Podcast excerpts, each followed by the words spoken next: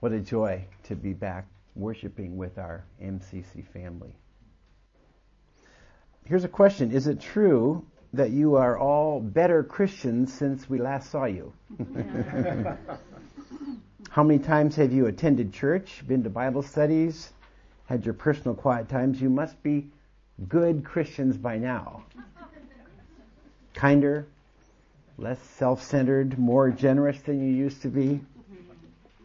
If you ask me this same question, remember I'm losing my memory, so I can't remember how I was and how that compares with how I am now. Actually, sometimes we feel like we're going backwards. Now that we have settled in Seattle, we're close to family, and being close to family brings all kinds of new challenges. Um, sometimes we feel like we're back at square one. We hope that we're learning to be better grandparents, and that's that's a joy. Better husband after forty-two years? Um, well, ask Carolyn. On the other hand, don't ask Carolyn. A while back, a guy came and spoke to our men's group at our church. He lived on a cul-de-sac, the end of a street. And he said his neighbor watched him and his family go to church every Sunday morning. So one time his neighbor commented, "Don't you Christians get it? Why do you have to keep going to church Sunday after Sunday after Sunday? Is Christianity that hard to understand?" So how would you answer if your neighbor asked you that question? If you go to church every Sunday, does that make you a better Christian? When I was a child, we had Sunday school attendance pins. Any of you remember that? That that was awards for perfect attendance. In fact, if you were traveling with your family out of town and you attended a church, wherever that was, that counted toward perfect attendance. We wore those pins as proudly as decorated veterans. You know, if we're not careful, our Christian habits and practices, as good as they can be, can lead us into moralism. And that's basically the one point I want to try to make today. What is moralism, and how is moralism different than the gospel? In other words, we might use our legalism or religion. Basically, moralism is improvement in our behavior, getting our lives straight. So in moralism, the Bible is seen as one of many self-help books to improve our behavior. We're born into a world of moralism. When we're children, our parents reward us for good behavior, and we're punished for bad behavior. In school, we're honored for high grades, and of course we're afraid to bring home those report cards if we didn't do so well. At work, we're promoted for good performance and bypassed if we don't meet the company expectations. Parents, teachers, bosses, coaches, wherever we turn, we're awarded and measured by our performance. So understanding the message of Christianity as moral performance is very natural, particularly to non-Christians. The thinking is that if we behave well and continue to improve, we can earn God's favor. Moralism says you must live a holy and good life in order to be saved. Actually, our non-Christian friends think that this is our message. Just about behavior, just about getting better. This is a misunderstanding of the gospel, a misinterpretation. In fact, it's a false gospel. Have you ever heard somebody say, maybe a friend, "I could never be a Christian. I'm just not good enough. I heard that Jesus said, love your enemies. Well, I could never do that." Others might think, "Well, I'm better behaved than my Christian coworker. I know he goes to church every Sunday, but I see how he acts at work on Monday." You know, just a couple of days ago, Carolyn and I were sitting in the home of a Japanese returnee friend, and he explained that the reason he's not a Christian is because he sees the behavior of Christians and thinks they miss the mark.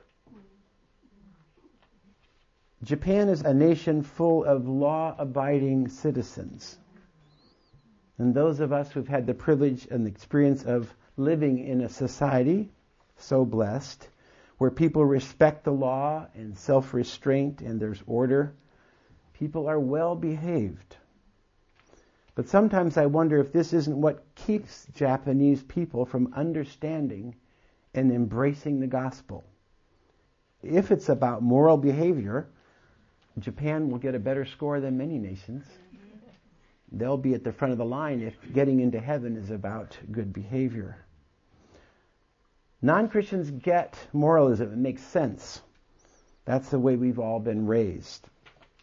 If you've been raised right, then you have a great deal of confidence in your own achievement and righteousness. Several weeks ago, a new group of Japanese students came to Seattle, to the campus, and uh, the very first guy I talked to, and the very first minute I was talking to him was Kosuke. And Kosuke said to me, and he didn't know who I was or where, he said, "I want to learn about Christianity." Ooh, I started getting goosebumps on my arm. I thought, wow, you came to the right person. So I said, you know, Kosuke, this is Easter week, and Sunday coming up is Easter Sunday. I said, please come to church with us. This is the most important Sunday in the, in the Christian year. So he did. He came to church with us and brought a friend, and then we invited them home for Easter dinner. And as we were finishing up Easter dinner, Kosuke said, he said, "I want to live a good life, and I figured that religion might help me."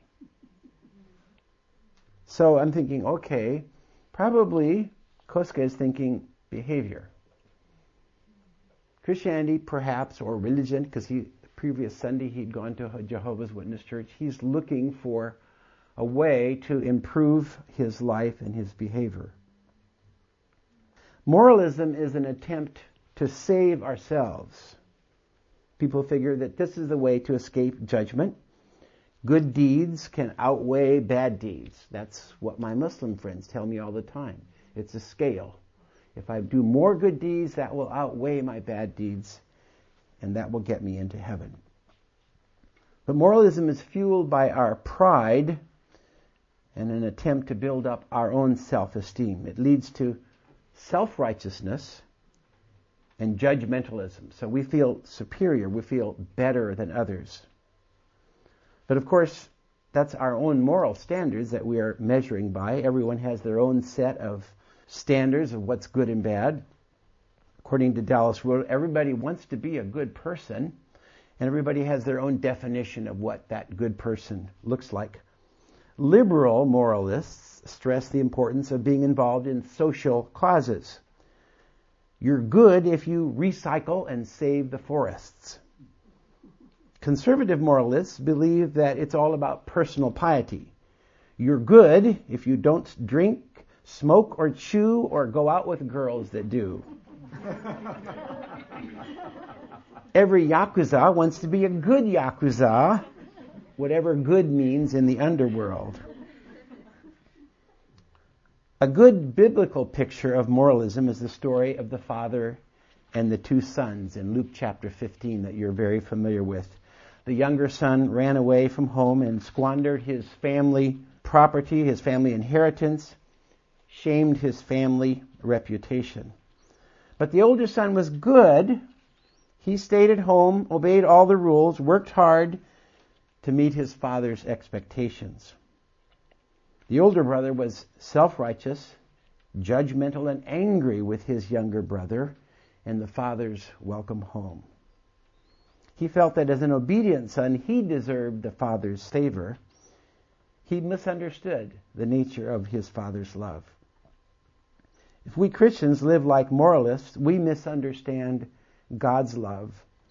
And this actually keeps people out of God's family, who wants to be like the elder brother. Moralism is at the heart of every cult and world religion. It's what you do and don't do that counts. A couple of Sundays ago, we were in Surabaya with Ron and Katie at the wedding, and I went out to walk on a Sunday morning. The street was closed to cars, and people were just out having a good time, and I saw a, a line of young Indonesian girls, teen girls, long hair, stylish jeans, walking and laughing along, And then just a few paces behind them, I saw another group of girls about the same age, all wearing their burqas or their jilbabs and covered from head to toe. Now, Muslim society quickly identifies which ones are the righteous ones. I wondered what they were thinking. I was wondering if the righteous ones were really wanting to be in the long hair and jeans. Moralism is not the gospel, so what is the difference? What is the gospel? What sets the Christian message apart? Well, there's probably no better person in the Scripture to tell us that than the Apostle Paul in his words we've read this morning. Remember Paul? He was that, ooh, meticulously righteous guy, Pharisee, and just energetic for the cause of Pharisaism, a strict and devout follower of the law. As for legalistic, moralistic righteousness, faultless. But we know Paul's story. On the road to Damascus, he had an encounter with Jesus, the one he was persecuting. Paul became a new man, an entirely new message, especially for the Gentiles. And in Galatians, we hear Paul's testimony of that radical change.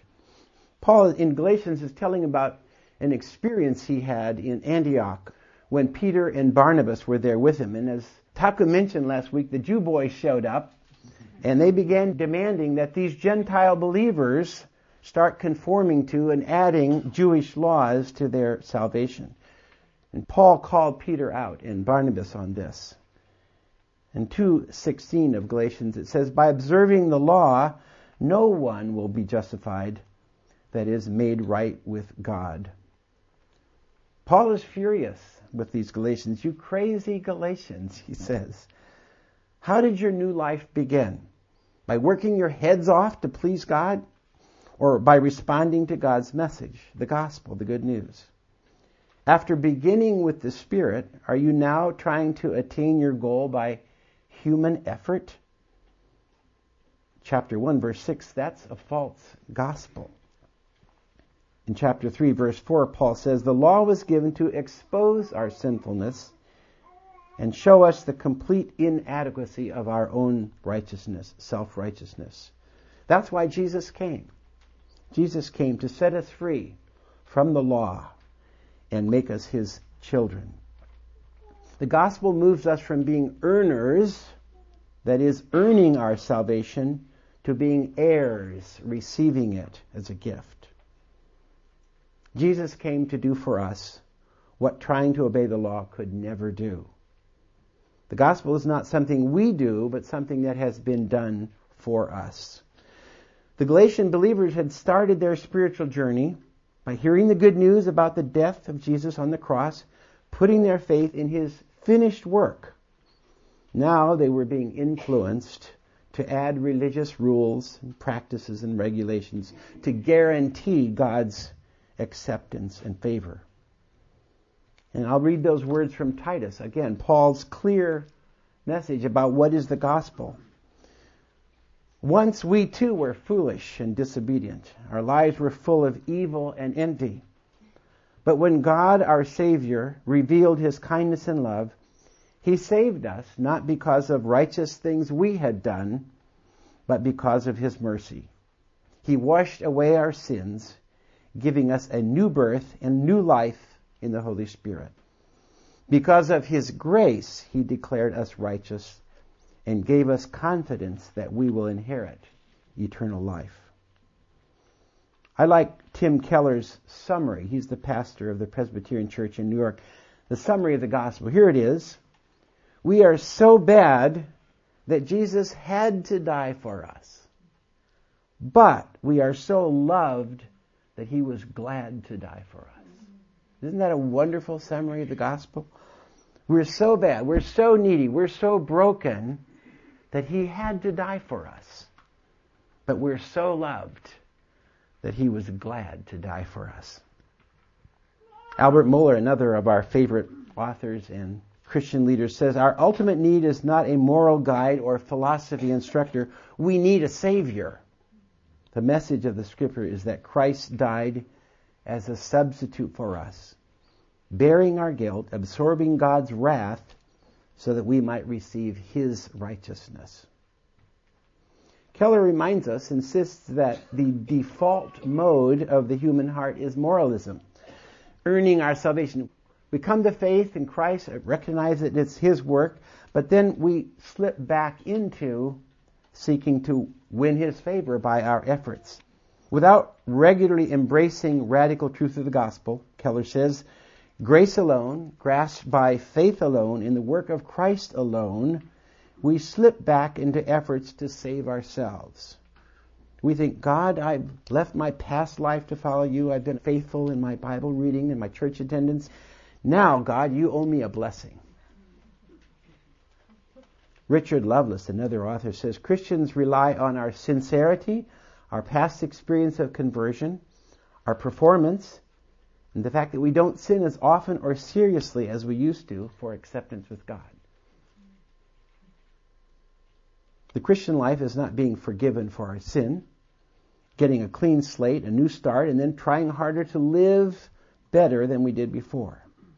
We drift back into religion. We say, I obey and then I'm accepted. But it's not trying harder, but transferring our trust away from ourselves and trusting him. The gospel sequence is just the opposite. First, I'm accepted, and then out of thanksgiving and love, I obey God's commands. So gospel obedience is not so that I won't look bad or lose my self-respect or lose God's favor and he'll send me to hell.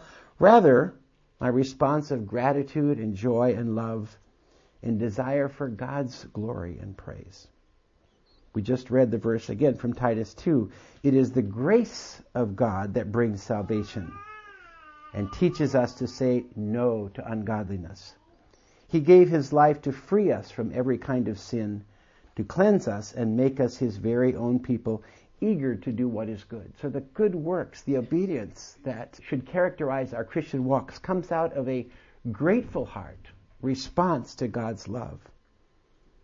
The gospel sets us free from the penalty and power of sin and enables us by the Spirit to obey. Only the Spirit of God working in our hearts can assure us that God delights in us and that we are safe and secure in his grace. So, do you want to change? Do you want to grow in grace? Do you want your obedience to flow from a grateful heart? Then let the gospel change you, train you, disciple you. Let the gospel transform your heart. Martin Luther, the great Protestant reformer, said that we need to preach the gospel to ourselves every day. We can get up each morning like Martin Luther and begin by affirming that we are accepted. We can look outside ourselves by faith by claiming the unearned righteousness of Christ. It's our only ground for acceptance. Then we can relax in the quality of trust that will produce increasing holiness as our faith is active in love and gratitude. So rather than spending a lot of time or energy measuring ourselves, measuring our growth, let's use our energy to focus on the amazing gospel, the glorious gospel of Jesus Christ. So what can we tell our neighbor who says, why do you Christians have to keep going to church week after week? Well, we can tell our friends and neighbors that one of the reasons we return to church regularly and to Christian fellowship is that we all live in a performance-oriented world and we lose our bearing on the gospel. We can easily forget the miracle of God's amazing grace. And so we need to come together as God's people to recalibrate at the cross of Jesus Christ. We're going to celebrate communion today. That's the purpose, I believe. That's one of the purposes, that we recalibrate our identity and our justification based upon what Jesus has done on the cross. I can't wait to get back to Seattle and start spending time with my new friend Kosuke. I'm excited about helping him discover that it's not religion that will help him get a good life. Rather, it's Jesus, something much, much better. An entirely new life with Christ as his Savior and Master. That is the good news of the gospel. Please pray for Kosuke and me. Lord, thank you for the amazing truth of the gospel. Thank you that in a world where we live constantly evaluated, constantly measured by one kind of performance or another, that your gospel comes to us as a fresh gift, setting us free, Lord, from self-condemnation, setting us free from guilt, setting us free from self-righteousness, or attempting to win or earn your favor, to simply acknowledging your love and grace, unchanging grace. So even as we celebrate, Lord, the Lord's table, your table today, bring us back, Lord, to the glorious truth of the gospel. In Jesus' name we pray. Amen.